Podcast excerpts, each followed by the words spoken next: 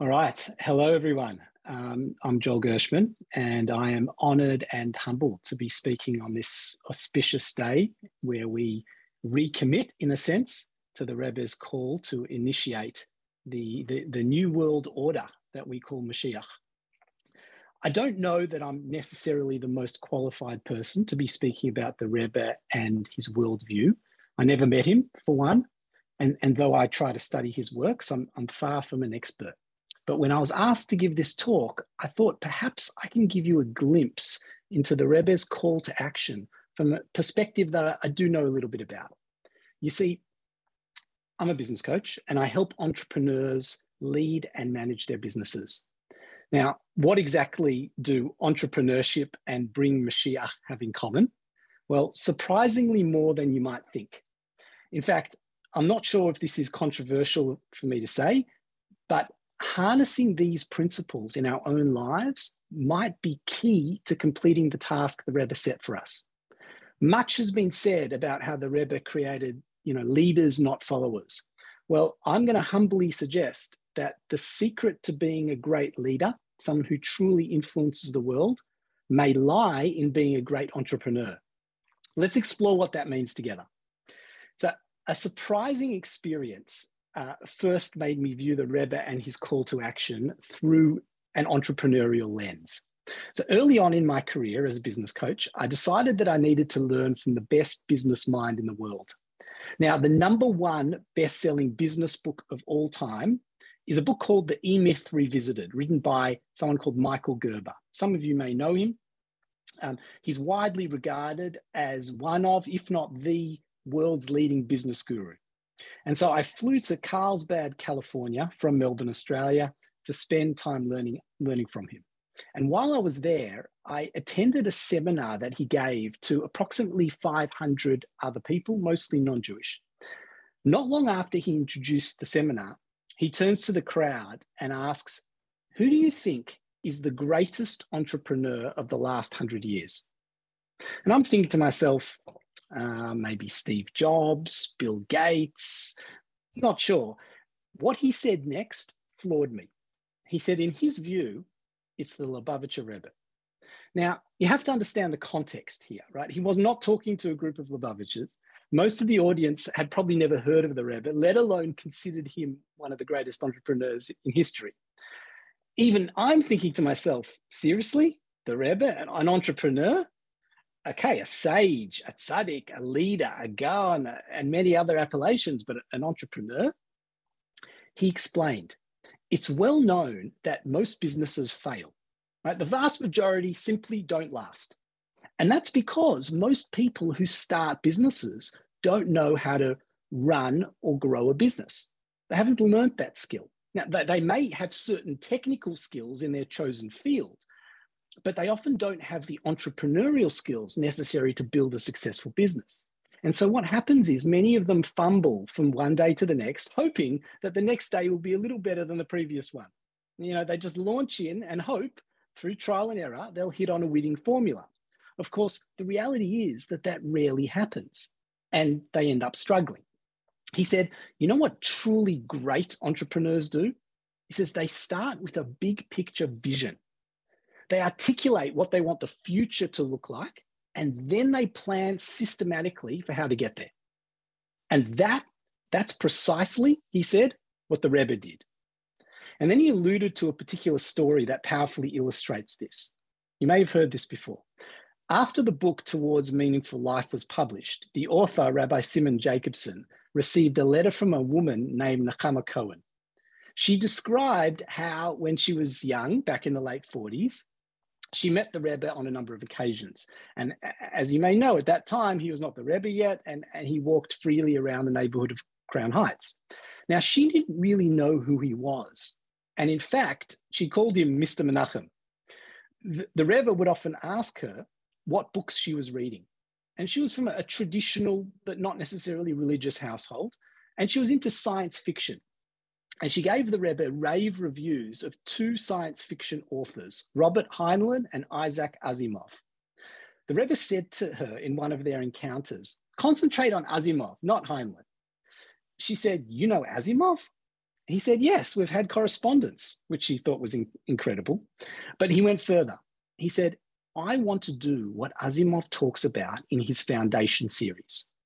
Now, by way of background, his Foundation series is a set of books that describes a secret alien foundation that wants to perfect the universe by introducing people to a new way of thinking.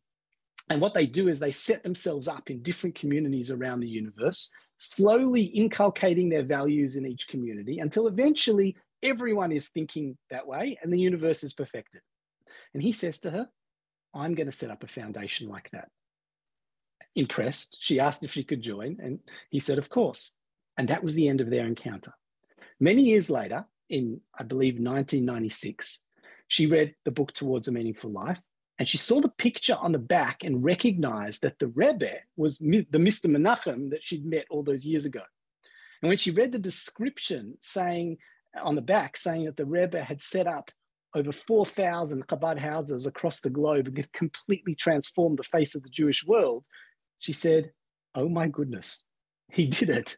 He said he would do it, and he actually did it. Now that's called having a vision, said Michael Gerber in front of that crowd. And indeed, I think we can all agree that the Rebbe expressed the Jewish vision for Mashiach more powerfully and clearly than any other modern Jewish leader. Now, of course, we all know that this utopian idea was always a central Jewish precept, but the vision perhaps wasn't ever put front and center in the way the Rebbe did. Uh, you know, I'm, I'm, sure you're familiar with the, um, the, the, the words in his famous letter where he says, From the day I went to school, and even prior to that, the vision of the future redemption began to take form in my imagination, a redemption of great magnitude and grandeur through which the purpose of suffering, the harsh decrees and annihilations of exile will be understood. And so the Rebbe clearly had this distinct vision in his mind. But the question is why is a vision so critical for entrepreneurs or for anyone trying to achieve anything great for that matter? Well, at a simple level, when people have a tangible target to aim for, it, it often draws out their motivation and commitment to an even greater degree. And, and for anyone who's embarked on the entrepreneurial journey, they'll know that it, it's hard, it's unpredictable, and it's volatile. And if you don't have a sense of where you're heading, it's hard to stay focused and motivated. But at a deeper level, something really powerful happens when you have a vision in your mind's eye. It, it can actually drive you and move you at a, at a deep psychological level. I want to give you a, a really personal example from my own life. A few years ago now, my wife was involved in a catastrophic accident. Um, our fireplace in our house exploded and a giant fireball engulfed her. Um, she sustained uh, third degree burns to almost a quarter of her body, had multiple skin grafts, and was incapacitated for many months. Thank God, besides severe scarring, she has recovered. But for almost a year afterwards, I, who was, I was sitting next to her at the time, had intense flashbacks. And it was a bizarre experience because suddenly in my mind's eye, I could picture the fireball emerging from the fireplace. I could feel the heat on my skin. I could hear the vroom as it passed by as it passed by me.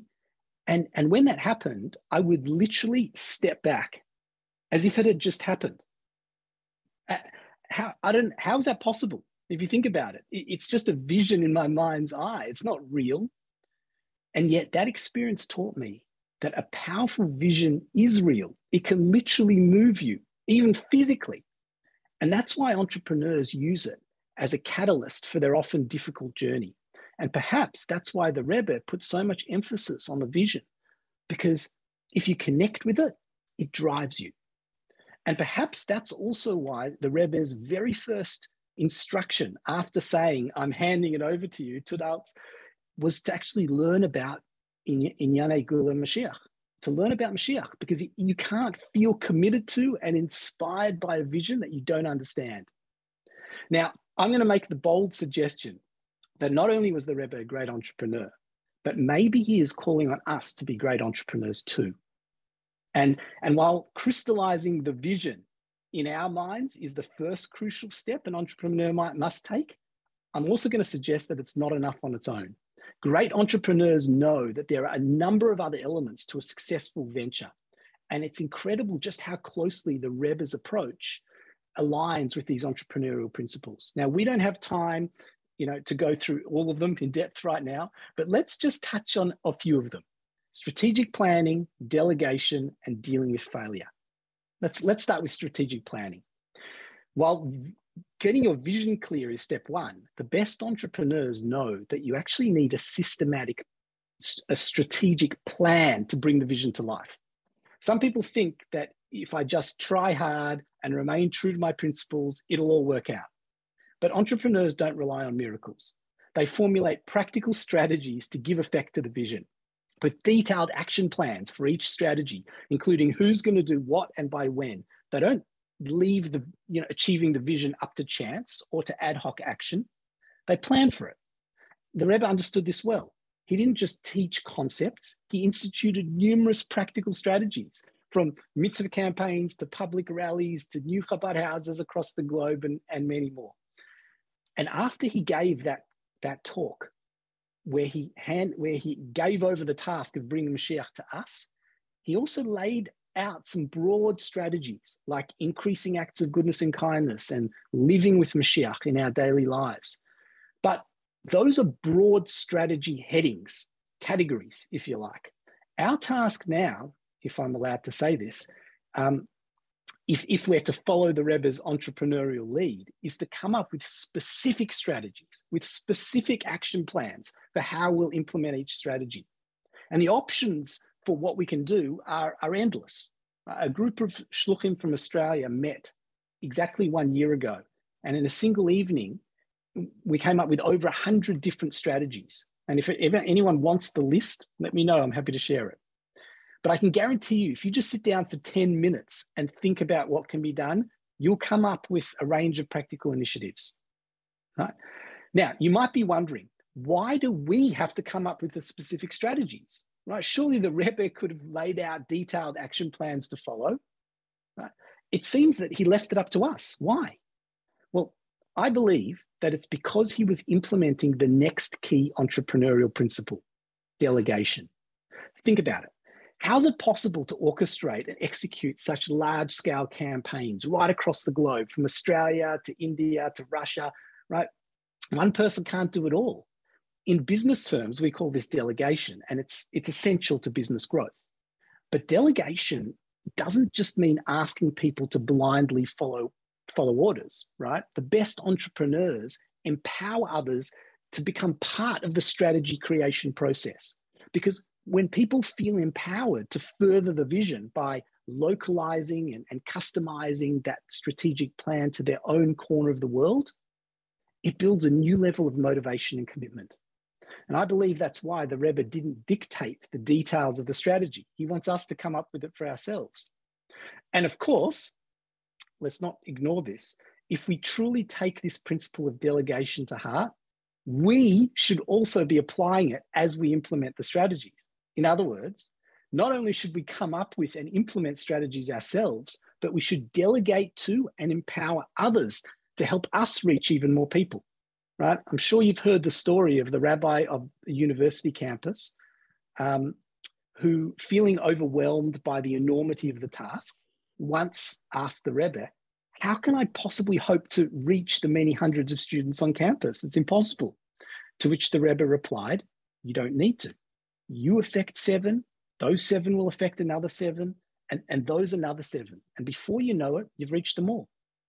And so I think the Rebbe's act of handing it over to us was a stroke of entrepreneurial brilliance. He's asking us to become entrepreneurs now and to empower others to become entrepreneurs too. There's one last, so that's delegation. We've talked about vision, we've talked about strategic planning, we've talked about delegation. I want to talk about one last concept. In the, in the entrepreneurial startup world, failure is considered hip. Now that sounds strange, right? Entrepreneurs routinely blog about their failed ventures and the growth that resulted from them. There's even a new term for the success that often follows failure. They call it failing upwards. My own view is that if you can't reframe failures in business in a way that drives you forward, it's almost impossible to succeed, right? Because setbacks are virtually inevitable. Indeed, the, the Rebbe not only acknowledges this, but he goes a step further. He employs the concept of, of Yerida Tzoreach Aliyah, suggesting that one must ascend, uh, that to, to ascend, one must first descend. The Yerida or descent in, in his formulation is an absolute requirement to be able to progress. And without it, the growth is actually not possible. Now, why is this so? Well, I think it's helpful to think about two types of progress. There's what you might call gradual progress, and there's what you might call exponential progress. Gradual progress is the steady, predictable growth that happens by taking, you know, one step at a time. Exponential progress, on the other hand, is the unpredictable leap that happens when we jump into completely new and unfamiliar territory. Now, listen closely. A descent isn't necessary for making gradual progress. You can easily take a step forward without having to, to, to take a step back first. But for exponential progress, a yerida is actually necessary because since the destination is nothing like the previous state, right? The previous state that you're in actually prevents us from achieving the new goal. If we cling to our old state, we'll be infinitely far from the new place we're trying to jump to. So we must first fall, so to speak, from our previous state, and only then can we leap to an entirely new plane. And so the Rebbe is actually saying something revolutionary here. He's building on that, that entrepreneurial concept of failing upwards. He's saying that from Hashem's perspective, there's no such thing as a yerida or setback. The world in general and every person only moves forward. When entrepreneurs have this mindset, they become unstoppable. And if we can adopt that mindset as we try to create a dwelling place for Hashem on earth, that then despite our setbacks, and in fact, because of them, we'll achieve the vision. I'd like to end by sharing a setback and suggesting some actions for myself and for all of us to take. I mentioned that one year ago to this day, a group of shluchim in Melbourne met to devise a strategic plan to fulfill the Rebbe's vision. We came up with 100 ideas, we distilled them down to a small number, and we began the process of implementing it. But it's now been one year, and in my view, we haven't yet achieved what we set out to achieve. Now, that's not intended to blame anyone. On the contrary, it's acknowledging that whatever happened or didn't happen was actually essential to our success, right? We're failing upwards. So rather than being demoralized, I'm committing to help revise the strategy and push it forward. I've created a page at onemitzvah.org for this, and I invite you to do likewise. And critically, to implement these entrepreneurial principles as you attempt to fulfill the Rebbe's call to action. In summary, here's what that means. Number one, connect to the vision, right? You do that by learning about Inyone Geula Mashiach. You need to learn about Mashiach to understand the vision and, and connect to it. Two, create your strategic plan. What specific strategies will you implement this year? Three, delegate. Recognize that not only has the Rebbe delegated the task to us, but we need to empower others to join us. If each of us chose even 10 Jews to empower, I'm certain it would have an extraordinary impact. And four, recognize that setbacks are both inevitable and essential to achieving the vision. I wish you um, and myself, everyone, all the best in implementing these strategies. And um, thank you very much for having me talk.